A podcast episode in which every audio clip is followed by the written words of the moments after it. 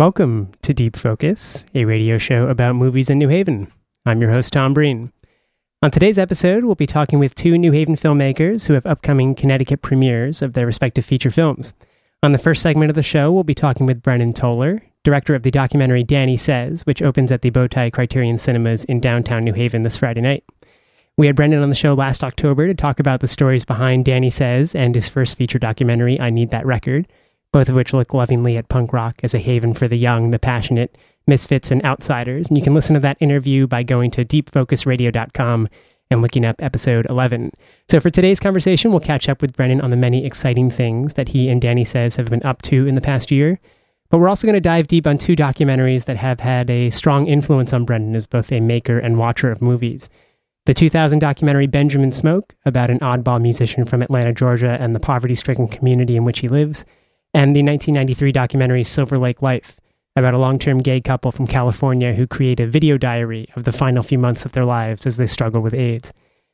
For the second segment of the show, we'll be talking with director Russ D. Martin, another returning guest to the show, about his new feature film, An Inappropriate Effect, which will be making its New England premiere at the Bethel Cinema in Bethel, Connecticut next Wednesday, October 5th at 7 p.m. We'll talk about the story behind the movie, making a low budget thriller in Southern Connecticut, and how one goes about representing the criminally insane in the movies. But first, I'm very happy to welcome back to the studio Brendan Toller. Brendan is a New Haven based filmmaker whose second feature length documentary, Danny Says, opens at the Bowtie Criterion Cinemas in downtown New Haven this Friday night, where it will be staying all week. Brendan, thanks so much for coming on the show. It's a pleasure oh, to have you back. Great to be back, Tom. So, for people who maybe have missed episode 11 of the show or haven't caught all of the great reviews coming out, tell me and the listeners uh, about Danny Says. What's this movie about? Sure. Danny Says, now acquired by Magnolia Pictures, who are putting it out this tomorrow, Friday, uh, is about this guy, Danny Fields, who was a rock and roll revolutionary of the 60s and 70s and beyond. Uh, he discovered seminal acts like the Ramones, the Stooges, the MC5, Nico, uh, David Peel, Velvet Underground, Groupie, press publicist to the Doors, Warhol guy. He's everywhere. He's great. The the movie is uh, entirely in in his voice, with interviews with Alice Cooper, Iggy Pop, Tommy Ramone, Jonathan Richman, a very rare Jonathan Richman on camera appearance and uh, he's kind of ambushed in the movie from what i remember right? He's playing some gig and someone you pull him aside after show and say quick jonathan richman i, I would have liked to sit him down somewhere but that's the it's apparently the way he likes to do interviews. He did an interview like that on wfmu a few years ago. He actually just um, introduced the film and did a q&a in chico california. And uh, he was totally blown away by it. He loved it. I guess he he called Danny the other day. I have not heard the recorded phone message from Danny Fields yet, but uh, eagerly awaiting. So one of the things that's so exciting and innovative about this movie is that it tells the story of the kind of emergence of punk rock in the late 60s and early 70s in New York City through the lens of this one character, this kind of pivotal kind of connector of important people in Greenwich Village uh, and beyond. Uh, is this you know in the year since we last had you on the show, as you've you know begun to show this movie around even further? Uh, tell me about some of the responses that you've seen from audiences. Well, yeah, not not just critics, but from audiences. How have people been responding to this approach to telling the story of the Stooges, the Ramones, uh, the Andy Warhol kind of factory? Well, if my voice sounds a little haggard it's because we had the New York City premiere the other night, and uh, right after the film screen, the first person to come up to me was Jim Jarmusch, and he said that was just totally amazing. And I've had so many people like that that have been my heroes and people I've looked up to all my life come up to me and say like this is a total work of art. Thank you for this. Thank you for preserving these stories. Thank thank you for bringing this story out. And I think audience audiences are really responding because it's a story of a guy who's inventing himself and also inventing a culture. Danny was not into stuff that could even be remotely called mainstream at the time.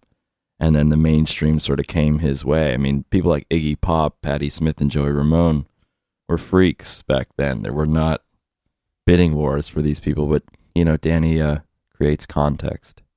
You know, one of the lines that has so stuck with me from the movie, and one that I think we'll bring up as we talk about two of the documentaries that you picked as having strong influences on you, is when I don't know if Danny says this or someone says this about Danny, um, but he kind of gave a legacy to the no future people of the world. He said, "You have a future." Right. This this music gave the no future people of the world a, a future. And I think listening to the the Ramones, the Stooges, you know, people pushing back against the kind of humdrum nature of the uh, kind of working class lives they were, from which they were emerging and the conventions that they were rebelling against, these are giving people who are kind of on the, on the fringes of socially acceptable kind of behavior uh, a future and something to look forward to. And I think one of the kind of difficult things for people who are so into that music of the late 60s and 70s today is that, you know, classic rock and punk have become so uh, accepted in the history, uh, you know, in in the kind of mainstream musical culture. I mean, it is something that is no longer transgressive, really, to listen. Well, maybe, maybe feel differently, but I think looking at the you know the history. No, it's of, in car commercials now. So right, I don't know. and it's right, not just uh, you know the Rolling Stones, but even some bands like the uh, the Stooges or the Velvet Underground. Um, and I wonder if when you play this movie around, when you look at who's showing up and responding to these movies, do you see the kind of misfits and outliers that Danny Fields was originally kind of coalescing uh, in this part of his life, or or are these people who are just into classic rock? It's uh, an intergenerational crowd. I mean, the best response that I get is usually a boyfriend or a girlfriend that was dragged to the movie theater and they knew nothing about this guy or this music and they walk away coming up to me which says something and totally stunned that this was they think that this is an amazing story and that people should see it because yeah there's all this marquee value but it's it's really Danny's sort of sense of humor and sarcasm and cynicism and wordplay and intelligence that is kind of brought forth that makes it worthwhile viewing. I mean, that's why I decided to take seven years and make this movie. I just every afternoon I've ever had with Danny has been incredible and totally fun. So when we had you on last October, the movie had premiered at South by Southwest. It had played at the New Haven Documentary Film Festival in June of 2015. Uh, but since then, you've already alluded to a few of the kind of big moments in the past year, but it's been picked up for distribution by Magnolia. You've had a number of screenings in New York. Can you take me and the listeners on kind of a highlights tour of what has happened to Danny Says since last October? Sure. So, uh, right after the South by Southwest premiere, the first person to come up to me literally was a programmer from Lincoln Center. And she passed me her card and said, I have to have this. So we oh we were the opening night film of the um, Lincoln Center Sound and Vision Festival last summer, which was totally incredible. And we we sold out Walter Reade Theater in uh, I think like two days or something like that. It was really insane. Um, what else? There were screenings in Knoxville, in Montana, in Los Angeles at the Cinefamily, the silent movie theater. And uh, Jac Holzman got up and spoke for 10 minutes, handed me the, the mic, and walked out of the room. But he was really amazed the I head mean, of Elektra Records. Yeah, I mean, you know, we had done an interview with him, and I think he saw a snippet of it, and he said, "Oh, Brendan, could you please not use that interview?" So I was like nervous as to what he would think because he thought he looked tired, but he loved it, and uh, he's a hero of mine. I mean, what he did not just for folk music, but rock music too, and world music. I mean, he's just again, he's one of my heroes, and to have his respect and his well wishes just means the world to me just this past weekend, the movie was one of the kind of headlining features for Art House Theater Day. Um, and I believe that that screening was at the IFC in downtown New York. yeah, and also in, in terms of Connecticut, it, w- it played at the uh, Avon Twin Cinemas in uh, Stamford. In Stamford, great. Yeah, and I, I, I heard everything was great there. So, why do you think Danny Says was picked up for um, kind of being the the face of sorts of art house theater day at some i mean the avon and, and ifc are two very big you know important art house theaters in the east coast. Uh, is, did well first of all did people show up? Did people respond well to the movie? Uh, ifc we had again you know i always expect oh we this is like the fourth screening we've done in new york. How many people are going to show up? It was there were like 10 seats left in the theater. And uh, this film critic godfrey cheshire did the q&a with me. There was an awesome response. People, young and old, got up and talked, and the Q and A was more like like a activisty powwow than it was like you know it was like how are the young people of today going to make a difference? And how are we going to claim it for our own? And um, i think that that's what this film really shows is how to you know i've said it before but how to be a trend setter not a trend follower trend follower and uh, really take hold of your future and create the future i think that may be a nice transition into talking about uh, one you know the first of the two movies that you picked for um, you know, as movies that have had a strong influence on you, and that's Benjamin Smoke. But before we do that, tell me just so we have the date and the time down for. I know it's playing at the Criterion Yeah. this Friday. When when is Danny says playing in New Haven? When are you going to be doing Q and A's there? Sure. So yeah, the film opens in uh, uh, uh in select theaters and also on demand, iTunes and Amazon, and on your cable box if you still got that. And uh, that's tomorrow. And uh, I will be there because I have to be at IFC uh, on on Friday night for the opening. But I will be there Saturday in New Haven at the Bowtie Cinemas, and I will be there since the room is the small screening room. I will be there from 2:20 on all the all the screenings to do a Q and A for those that are interested. Um, so please come, and I, I think in between I'm going to hang out at like Barcelona or something like that if people want to grab a drink after. Great. Well, you are listening to Deep Focus on WNHHLP 103.5 FM, New Haven's home for community radio.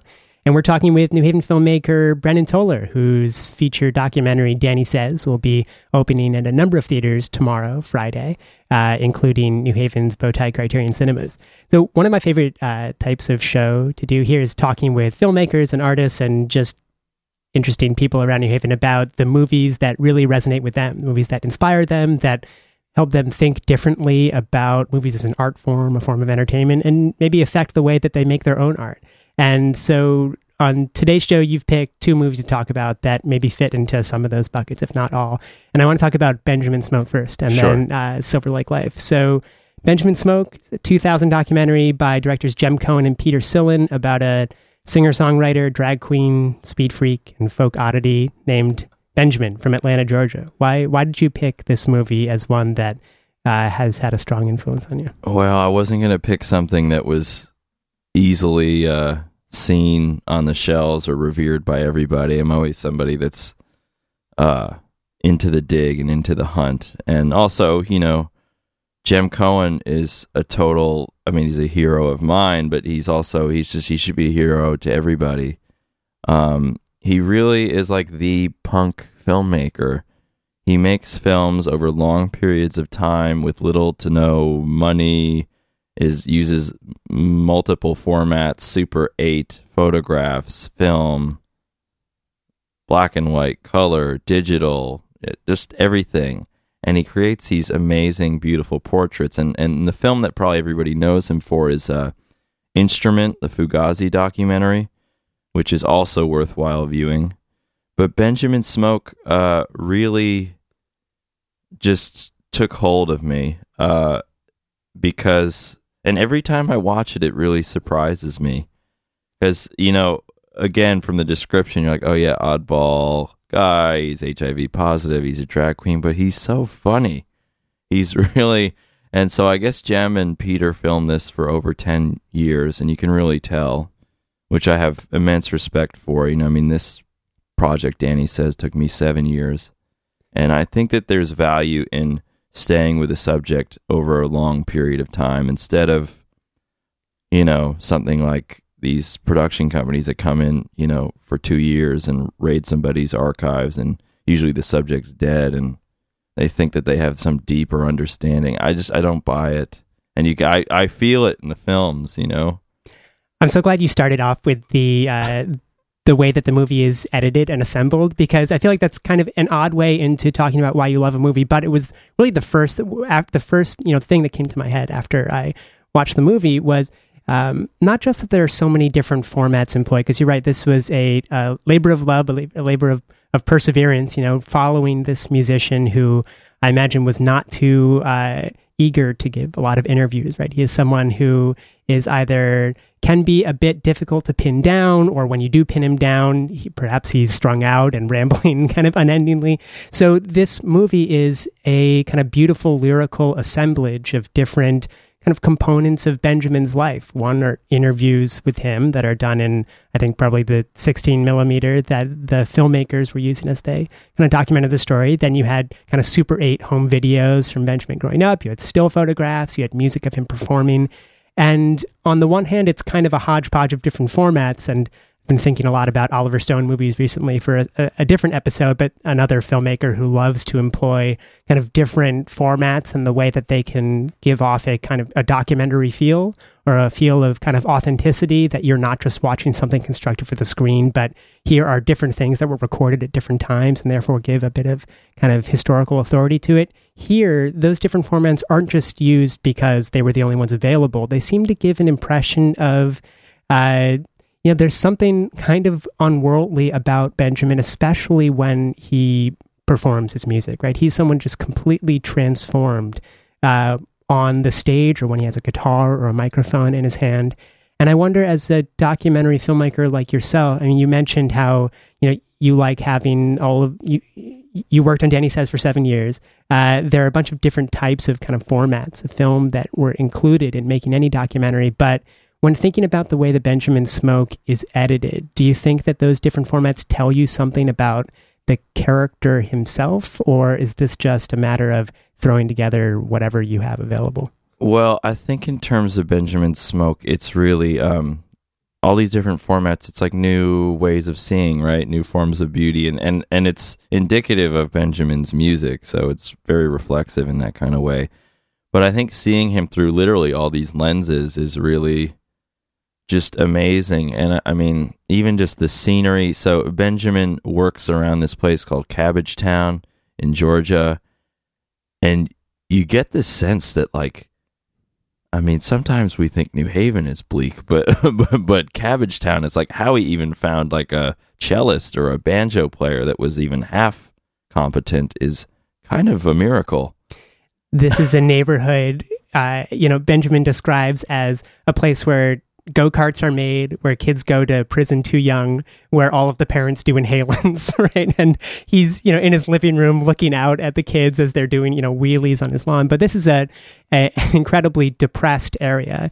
Um, we see the stacks of the closed mill always in the background. Whenever we're looking at Cabbagetown, we have scenes of him or his cellist driving through something called the Krog Street Tunnel, which seems appropriately kind of menacingly named. But yeah, this, I mean, again, thinking about kind of parallels between what you were trying to accomplish with Danny Says and what Jem Cohen and Peter Sillen do with Benjamin Smoke.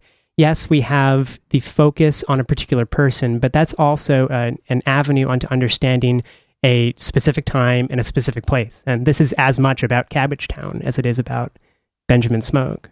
Yeah, I mean Benjamin's music, along with the what you know his surroundings, they're a world unto their own, and that's really what's so fascinating. Is just uh, yeah, you talked about the go kart thing. I'm thinking about the scene with the kids where they're riding around the go karts in like a dust of dirt, and I think one of them flicks off the camera. right, he's giving a peace yeah, sign, yeah. and then he's slowly right. And I and there's no commentary on the DVD. I, I don't know if the directors have added too much kind of supplemental material to it, but I did see Jem Cohen write. You know, part of making a documentary is you just get lucky when when a little kid you know how fortunate were we that a kid who was giving us the peace sign all of a sudden gave us the middle finger yeah and Jem has some Connecticut roots. He uh, he went to Wesleyan, I know that, and then um, he did a lot of work with uh, Miracle Legion way mm. back when. You can check out that video online. Uh, he shot the video for "You're the Only," I believe. Yeah. Benjamin is also the kind of consummate outsider. If he's living in a depressed rural area, kind of on the outskirts of Atlanta, he's also a drag queen in an incredibly conservative state. He is a speed freak. Uh, he has HIV. Uh, he is someone who the, he tells all of these wonderful anecdotes about how he loves, you know, when police break up shows. And his very first show, he was fortunate enough to have the police break him up. And there's a still photograph that goes along with that anecdote, and it shows him wearing this big, beautiful, garish dress, right? And he has his his hands out in some, you know, flamboyant pose, and he's wearing one shoe. And he's talking about how the one thing he regrets is that he was going to go to prison with one shoe on. But if we're thinking again about, you know, maybe the appeal of Danny Fields and the appeal of Benjamin Smoke, and maybe even how gay people are represented on screen. Uh, Benjamin, everything about him makes him an outsider, and yet he embraces that uh, wholeheartedly. And it's interesting how he has that identity, uh, that identity of outsiderdom clashes with the way that he understands his advocacy for people with AIDS. Because he says the one regret he has in his life, right, is that he wasn't as outspoken as he could have been um, about, you know, being proud and being alive, uh, you know, as someone with AIDS who is not trying to seclude himself. But for some reason, that was one aspect of his identity that he could not be as mouthy as he wanted to be about. And I wonder, as you know, as you think about Benjamin as an outsider, um, how do you feel that that part of him is, you know, communicated through the movie? And was that part of the appeal of of Danny Fields? Do you think of Danny as an outsider, whether because of his homosexuality or just because of his, you know, not quite fitting in at Harvard or in Brooklyn or wherever it is that he's. Well, I think the reason I, that I like characters like Benjamin and and Danny is um, they're complicated and they're they're also they're undefinable. I mean, these are two people. If we're going to compare the two, which is kind of hilarious to think about, uh, they are not defined by their sexuality, and I think that that's really important to see and hear today. Um, you know, eh, eh, you know, there's still leaps and bounds that need to be made in terms of equality, but as gay becomes more of a mainstream thing, it's becoming kind of commodified and um, homogenized and, and kind of put into this box that it never should sexuality shouldn't be in that box. And uh, you know I, I just love experiencing somebody like benjamin who is just so free with his words and his you know he's just an incredible person. Um, but you know, I mean, I suppose I, I picked these two films because they are about people who are a bit on the, the margins of society. They are outsiders. They are um, they have a sexuality that's not uh, heteronormative and yet that's not necessarily a, a, component. I mean, it is. I mean, we'll talk about it in Silver Lake Life, but um, I think that's a good point, though, about how sexuality is not the. It's not necessarily the defining aspect of Benjamin's identity, right? He doesn't. You know, if you asked him who he was first and foremost, he probably wouldn't say um, I'm a gay man in Cabbagetown, uh, Georgia, you know, he'd probably say, and this is kind of the next and of last point I want to make sure to talk about with this movie, he'd probably identify as a musician. And if he, you know, makes that transition from being a and kind of outsider to an insider at any point, or maybe a transition from feeling completely um, out of sorts in his skin to feeling completely at home, it's when he's singing. It's when he's writing music. It's something that he feels compelled to do, right? He can't do anything else. He, he has to make music but he is he kind of gets the uh, stamp of approval from none other than his personal hero in Patti Smith, right, who shows up towards the end of this movie. So I, I wonder what about Benjamin's music appeals to you, and do you think uh, kind of helps him straddle that line between the kind of I don't know I don't want to say weirdo in a pejorative word, but just a kind of strange, provocative guy and someone who is almost beloved by the community of people who who listen to him. Well, yeah, I mean, uh, Benjamin's music is kind of compared to Tom Waits or Patti Smith, and he talks about in the film what an influence Patti Smith horses was on him. That just opened up his world. And you know, the film is constructed in such a way that you feel like he lives in this kind of tiny I don't want to say prison, but it's definitely like within the walls of Georgia. And, you know, and this is an amazing thing we're seeing and watching. And how come we haven't heard of him? And this is so great. But uh, it's really amazing when Patti Smith comes on screen because you realize, okay, this person was his hero. And now it's kind of reversed. She's in awe of him and she's celebrating his legacy and he had an impact on her. And it's a little bit like I, I, fortunately, like I kind of feel that way with what I've done with Danny Says. It's like I've had people who I just dreamed of, you know, getting like two seconds with tell me that, you know, this is this is the real deal. This is how it was, and this is uh, really amazing, and this is a really important story for young people to hear, and people of all ages, you know, and and um, I think that Benjamin Smoke is a testament to like making art and the effects it can have on people, whether you, we know it or not. So that's Benjamin Smoke from 2000 by directors Jem Cohen and Peter Sillen. I rented it from Best Video, but I think it may be on YouTube as well. But yes, definitely a movie that is well worth seeking out. And the other one that you picked for this list, one that before we hopped on the microphones, I said completely destroyed me, but I think in, in a way that I really appreciate. It destroyed me too, Tom. Yeah. Silver Lake Life, A View from Here, uh, started by Tom Joslin and finished by Peter Friedman. But this is a 1993 documentary about a couple who, once they find out that they have uh, HIV and AIDS, create a video diary of the last few, I think it's last few months of their lives. I, I think that's Yes, roughly the yeah. time span. Um, and we see an incredibly kind of detailed and focused and um, you know a, a look a glance that does not look away. I mean, this the camera does not look away when things get tough for this couple, and we really see every detail of of what their life and and their death is like. Um, so I wonder, uh, first, same question as with Benjamin Smoke. Why is this a movie that you wanted to bring to the attention of, of me and our listeners? Well, I think it's the possibility of documentary. I mean, this is made with a VHS camera. And it won the grand jury prize at Sundance in 1993 when it, that probably meant something. now uh, you can tell what I think of it. But um, I mean, hey, i anyone would love to win the grand jury prize at Sundance, but I think it's become a little bit uh, fixed, if you know what I mean. And But, this would uh, be if this came out in '93, that'd be very early on in Sundance's uh, life as a yeah, festival. Right? and I mean this film, you know, again, I, I don't think people necessarily know about it, and that's why I'm glad to be talking about it. Uh, it kicked off PBS's uh, P- POV series as well. This was the first film, which is just amazing that this aired nationwide. And in 1993, uh, I would guess that the you know AIDS advocacy movement was still just had their nose to the grindstone still. Um, I'm sure it was still extremely tough. There was still definitely, uh, you know, gay people and um, the AIDS epidemic was being swept under the rug.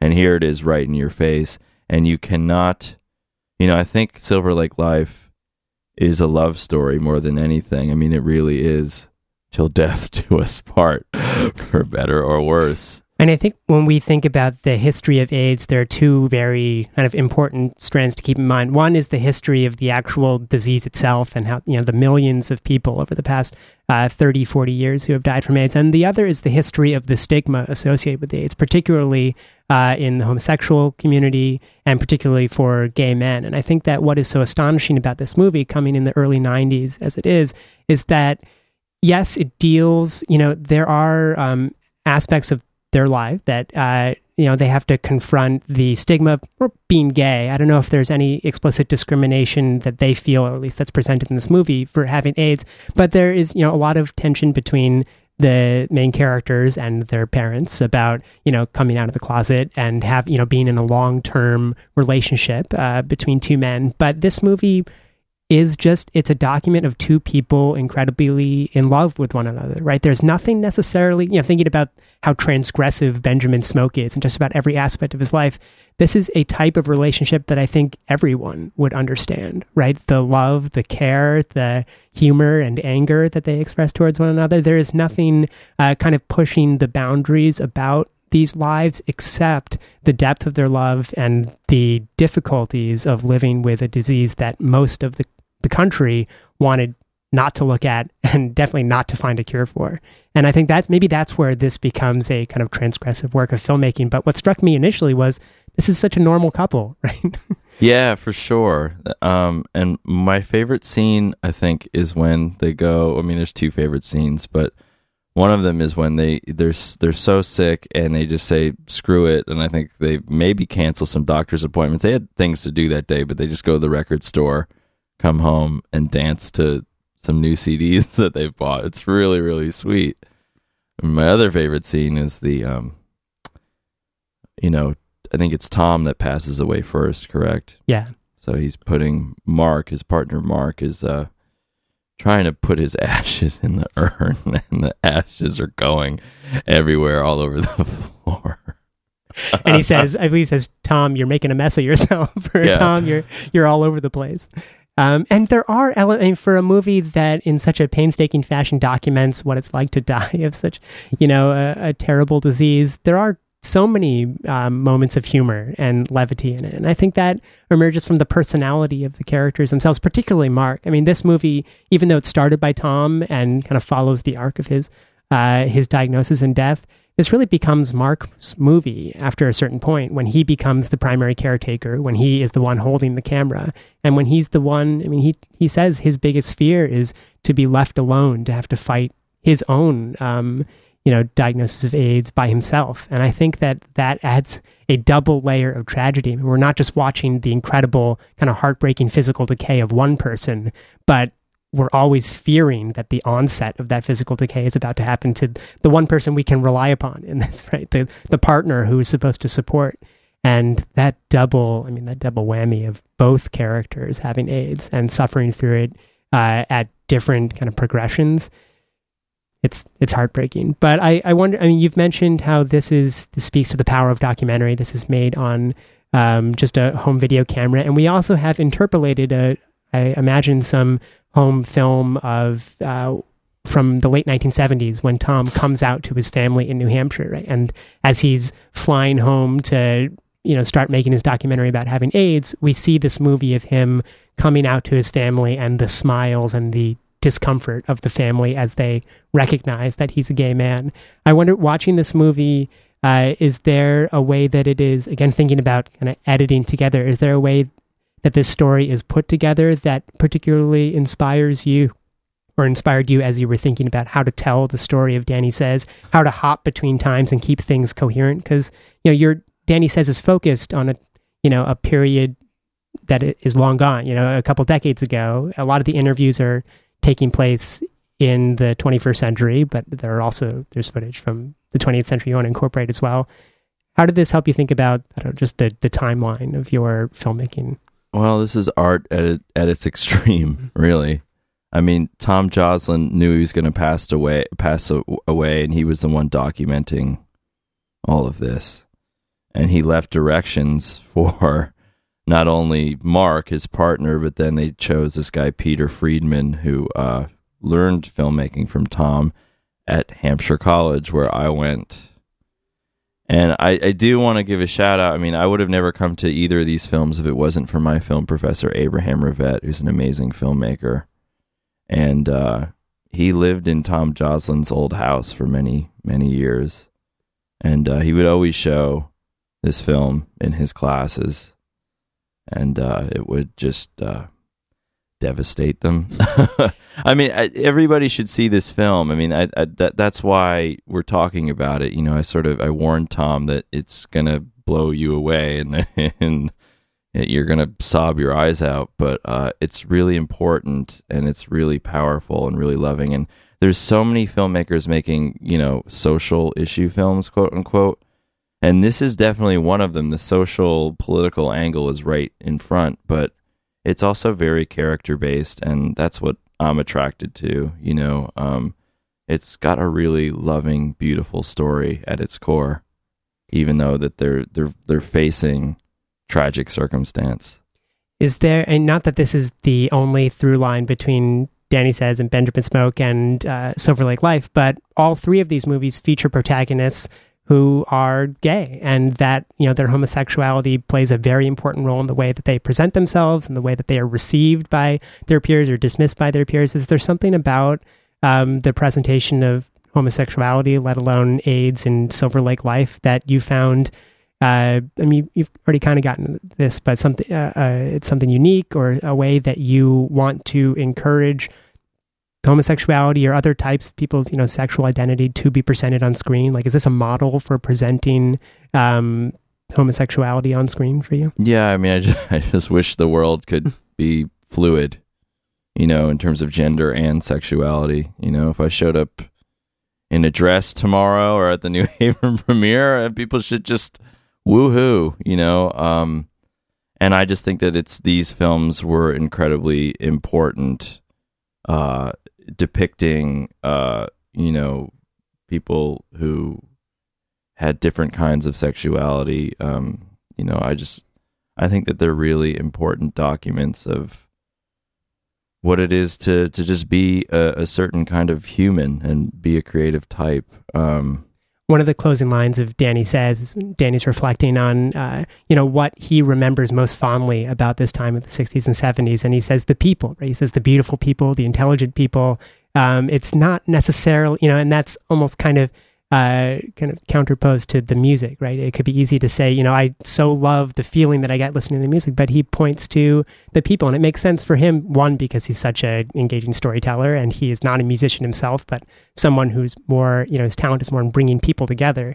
And I think that these two documentaries as well. I mean, you said character based earlier. I think that's exactly it. I mean, whether this is about a musician or about a filmmaker in Southern California, ultimately these two movies are about you know, they're incredible, well rounded portraits of very specific people.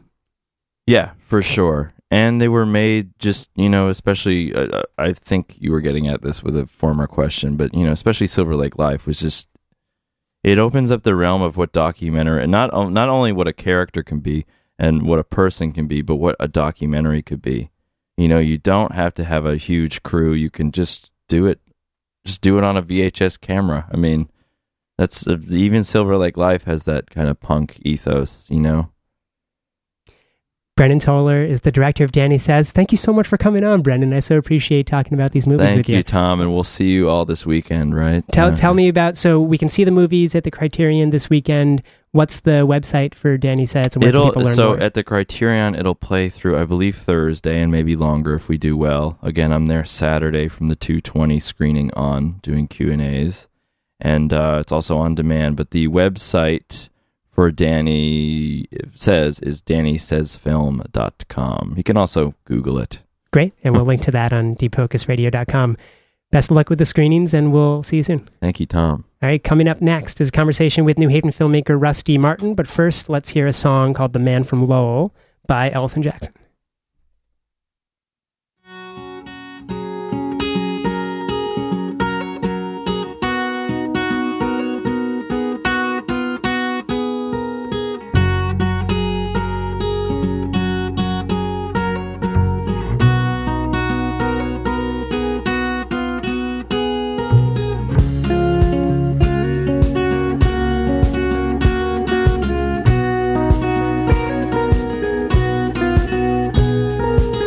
I'm cold and hungry, would you turn me away?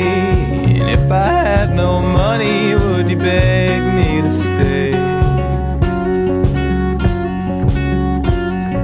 Please tell me what you seek. Please know that I am weak. There's nothing but the sky above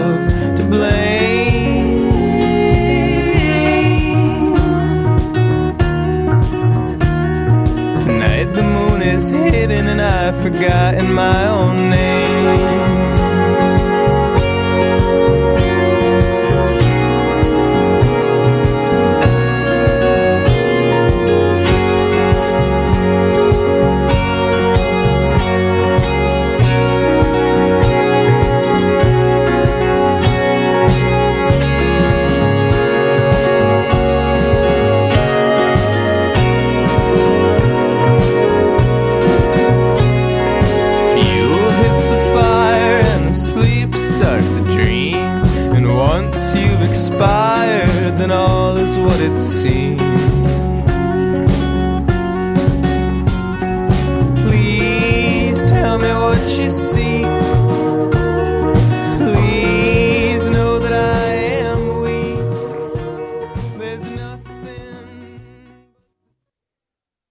Welcome back to Deep Focus, a radio show about movies in New Haven. I'm your host, Tom Breen. Yay. For the second segment of today's show, oh wow, who is that? Uh, it sounds like our second guest is here, Rusty Martin, another return guest. Uh, you may remember him from an episode from the summer about the 48 hour film project New Haven. But today we have him on talking about his feature film An debut as a director, or uh, no? Yes, feature yes. film debut as feature a director, debut. An Inappropriate Effect, a thriller about an Iraq war vet trying to break out of a hospital for the criminally insane. So, Russ, first of all, welcome back to the show. It's such a pleasure to have you on. Thank you. Thank you. It's great to be back. So, first, let's get, we're going to, we'll plug the screen in a bunch, but first, tell me when is this movie playing? And then tell me what it's about. All right. So on October 5th, up in Bethel, Connecticut, at the Bethel Cinema, 7 o'clock, we're going to show the film. We're going to uh, then have a meet and greet. A couple of the stars, I can't believe I got them to come back because now they're all blowing up, uh, are going to come back for this screening. I'm very excited. Uh, and yeah, so that's movie starts at seven, seven thirty, somewhere around there. Uh, hour and a half later, we'll we'll hang out and talk with people and you know get some autographs from some of the bigger names. Great. So that's next Wednesday, seven o'clock, Bethel Cinema. And what is an inappropriate effect about? An inappropriate effect is at its heart, it's an escape movie. Right, it's fun. It's shot in the style of the old '70s movies, you know, The Longest Yard and MASH, where it's real kind of a dark humor to it But, you know, it technically it's a drama, a little bit of a suspense film, but uh, yeah, it's an escape movie, and it's uh, as you said, it's about a a, a marine who comes back from uh, his second tour. He finds himself in a wheelchair, looking forward to doing his physical therapy to learn how to walk, but they're forcing him to go through a mental evaluation as well. And while he's there, he starts hearing rumors from both the patients and the staff that there may be something nefarious behind him being there and him going through mental health and the basically the predominant rumor that starts all of the events is that uh, since the government is paying his tab to be in the hospital, it's not in the hospital's interest for him to get better, and uh, that starts a whole slew of adventures for Tom and the uh, the members of the Elm County Mental Hospital. I'm so glad that you brought up uh, MASH as maybe a, a, source of inspiration for this movie because I, I couldn't quite place it while watching it, but yeah, Robert Altman and his style of filmmaking, that type of overlapping dialogue where you're watching one scene and then you hear the kind of dialogue among characters leading into you into the next, um, and let alone having groups of people with you know you introduce so many different characters over the course of the movie, and you give you really give them each you know they're due. For a movie that is fundamentally a thriller where we're wrapped up in the plot about how is this guy going to escape we get to meet probably 10 or 15 different people who either work at the hospital or live at the hospital. And i, I imagine it's quite challenging to write uh, if not, you know, full roles for each of these characters because you have a limited amount of time in which you want to tell this story, you really bring them to life. And I think one way you do that is through the dialogue leading us from one scene into the next. And then also, when we are watching people converse, it's often around a table. We often have six or seven people, and we have the camera kind of hopping for, not hopping, maybe slowly kind of panning from person to person so that we get to see each face and hear each voice and hear each anecdote about the people at this hospital. So I wonder if you could tell me a bit about one making a uh, thriller like this on a relatively low budget, but also that's like how how did you look to employ that strategy of bringing to life, you know, a whole bunch of different characters in a relatively short amount of time uh, in the context of a story that is supposed to keep the viewer kind of constantly on edge. Yeah, that that was the the balance, but uh, as all great things, it was based around what we had to work with at the time. So what we had was a very low budget. So what do you do if you have a low budget? You get really good actors, which we got insanely lucky on this project. We got some very good actors, and um, it was just a lot cheaper to work with the actors for two or three months before we started filming than it was to try to get actors to fit into a character that I had pre-written. So in the three months of working with the actors, we had an idea for the script. We knew where it was going to begin. We knew where it was going to end. We kind of knew main points, but all of those characters were based on the characters that these actors had brought in. You know, we did all of our uh, rehearsals and casting down in the city, and you know, we just worked with the actors week after week. Uh, we started off with like 350 actors came in. We worked a little workshop groups. Whoever was bringing something I thought I could use would keep them, move them into the next group, and you know, kind of an elimination tournament, trying to see who works best for my story. And all the, so all these guys came in and made their own characters, so we were able to wrap them into a story, and then we tried to find ways that each arc would fall somewhere into a main plot point that would kind of take us out. Because I mean, momentum is the hardest thing when you have something that's you know an indie film, so it's a lot of dialogue, it's a lot of character building, it's a lot of performance. So to keep the the pace going, uh, yeah, it helps to uh, have everything have a purpose and to have a badass soundtrack, which we also got very lucky with. And I, I definitely want to talk about the soundtrack to the extent that you can. I'm not sure. I saw on Facebook that you couldn't quite promote the name of the yeah we have a couple very large artists who liked the film so gave me a very good deal on using the music in the film as long as uh, on the stipulation that I don't advertise their names ah. in in in going for the film. So it's a surprise when you get there and when you hear it. It's it's pretty great. And we got really really blessed. I mean, we are talking about balance and making a kind of low budget thriller and how important that is. And one of the ways that you achieve that is your focus is not just on this ex Marine, but also on a, a, male nurse at the hospital who's trying to raise enough money to pay for a surgery for his mother. And those two storylines, one maybe a bit more rambunctious and violent, and then one maybe a bit sadder and sweeter, are kind of intermeshed throughout the movie, and we are following either thread as they kind of interweave and as they intersect. Uh, what what was it about that particular storyline that you found important to include in this movie as a way of balancing out uh, what you were looking to accomplish in the kind of more thriller prison break aspect of it? Well, um, it was kind of a backlash because you know action movies the last 15, 20 years. They said, all right, well, there's a bad guy, and we got to blow him up and that's good enough, which is cool. You got some nice special effects, and and I love a lot of those movies. But when they did action movies back in the '60s and '70s, you know, there's the bad guy. He's a bad guy because of this. We're able to blow him up because this other character over here has a bomb, and all these things would have to come together for this one memorable event. And that's when life plays out. Really amazing thing happens all the time, but it's usually because eight different perfect storms kind of line up and make this event happen. That's what I wanted to happen. I wanted the events with a, a couple of the different patients, with Jeff the orderly and with uh, Sergeant Schmidt, to all kind of line up at the one moment on this one night where everything just kind of falls apart. And I felt it, you know, it makes it feel more real. I, I, I tried to avoid that. Um, well, that would never happen. Well, we're like, oh yeah, it, it would actually if you this sets up and this sets up and this sets up, and as long as I figure you can make the most amazing thing happen on film as long as you let the audience know how it came about. So there's a, a point to it.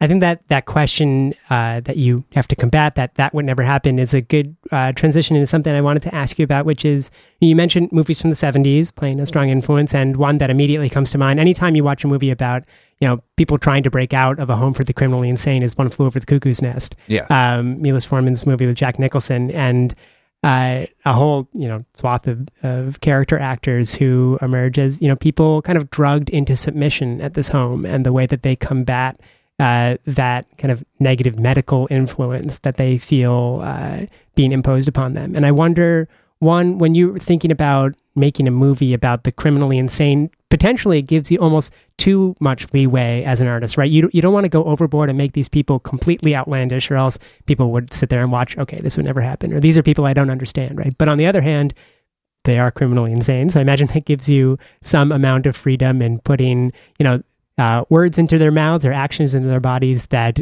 you or I or other hopefully non-criminally well, insane people wouldn't normally that, do. It, it, was it was more limiting because w- we were very we took a lot of time and a lot of precautions and we worked with uh, a lot of actors who had some background with uh, family members. I had family members, so we made a very strong point of every character in this movie has a specific condition or an array of conditions, and we kept what they were able to do and where they went to that. Uh, the the main thing we wanted to do is not play up, you know, wacky nut jobs for fun.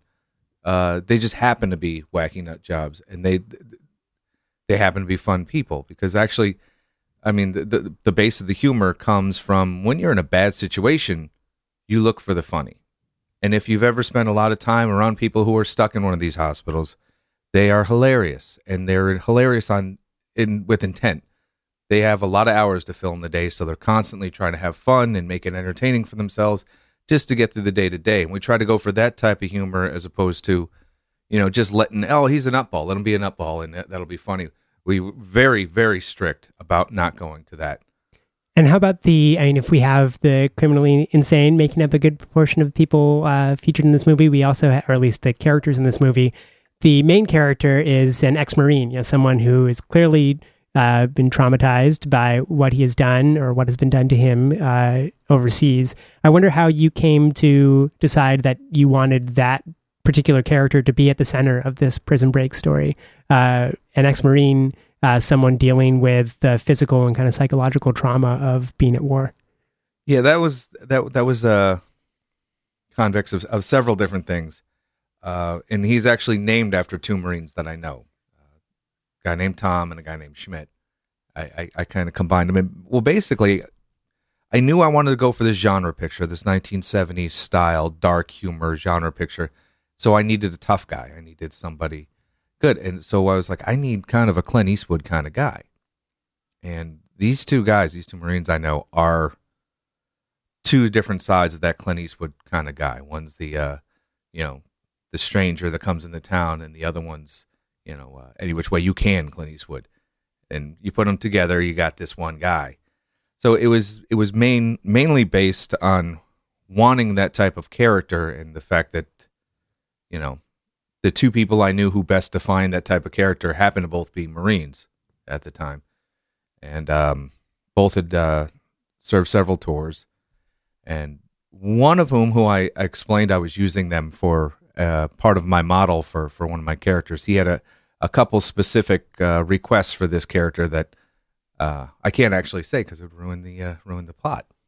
Well, the the last time we had you on, you were talking about your um, your film for the 48 hour film project New Haven, which is this two day competition over the summer to make a movie according to a very specific set of criteria, including genre, prop, character name, line.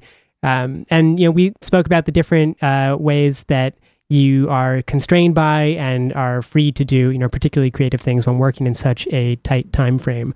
I wonder, working on a feature film, I imagine there are a lot of things different about making a feature film versus a short film. Couple, but couple talk, things. talk through some of the the bigger ones for uh, well, me actually, and our the listeners. similarities comes to uh, what we were able to do, and we talked a little bit about it last time here when I was here with Leroy, who also had a, a film.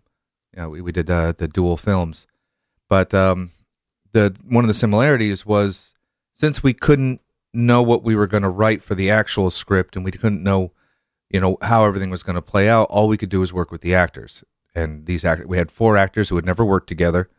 So we did the the prep like we did with uh, an inappropriate effect. We had them for a month or two and just tried out different scenes tried out different character types and and just tried to see what worked best. As far as trying to pull something off in 48 hours it's actually with the exception of writing a script the rest of it is just trying to make your day. You know what you got to shoot that day, and it's the same as being on set. You're making your day, you're not making your day. So it's it's actually not terribly different when it gets to that point. It's the script writing that's the that's the pain. And you, I was listening to an interview you did on WNHU yesterday. You said you made this movie or you, you filmed it three years ago or some. Uh, yeah, it was filmed over 14 days. Uh, yeah, three years ago, and uh, we have been in post production hell since then. That's that was the big lesson. Consider me your signpost to say make sure you have a post production budget and a contract with the post production person, a reputable one, before you start rolling on day one perhaps that is an interview for another time. But as this, oh, you know, yeah. unfortunately, as we uh, wind down the time we have today, I want to make sure to give you plenty of time to plug yes, we got various plugs, things. So we have, we know the screening is happening next Wednesday, October fifth, October fifth, uh, Bethel, Connecticut, seven o'clock. Please come on down, support uh, independent film. Tom Carruthers gave us this wonderful opportunity to set us up with Film Fest 52, which is the precursor to the New Haven uh, International Film Festival. So, um, yeah, please uh, show your support for a local film. Show your support for a good film, a fun film. You know, uh, not all indie films have to be uh, gay cowboys crying over oatmeal. We can we can have some fun with it sometimes, and this is one of those times. Uh, other things we have uh, camping with Tom and Henry down in Westport. It's live play. Uh, this is the last weekend. That's why I have this ridiculous mustache. Um, so on Sunday I get to shave. That's going to be good. this Saturday downtown New Haven, Political Animals are uh, dropping their latest album, which we shot a music video for. Me and my partner, who made an inappropriate effect, did a music video called "Bang Bang" for uh, for them, and the, the, the premiere for that is going to be downtown Saturday night. Oh, that's great. Where where is that going to be? Uh, or we can post a link to it on yeah, I, as well. I always forget that, the name of the bar. It's, it's oh, right around great. the corner from the movie theater. Okay. Um, and is that going to be on YouTube as well, or will that be somewhere online? I guess we'll We'll, we'll post information we'll have as we find up, out. Yeah. Okay. I have to call the guys. Great. But um, and then uh, the last thing is over the next month there is an art exhibit going on downtown Bridgeport. Uh, selected works from uh, uh, Joe DeMarco, um, scrap art, genius stuff. Uh, so go take a trip downtown Bridgeport and uh, walk around. You're going to see some really really cool work. And I think that's it. October October fifth though, seven o'clock. Please come to Bethel. We need we need some people to make this uh, make this happen. I can't wait. I've I've seen it. I can hardly recommend it. It's a movie well worth checking out. So Rusty Martin, a New Haven filmmaker, thank you so much for coming on the show and talking about an inappropriate effect.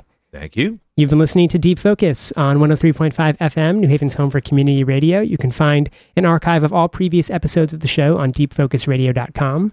And coming up next, an episode of Elisa's Cocktail Hour.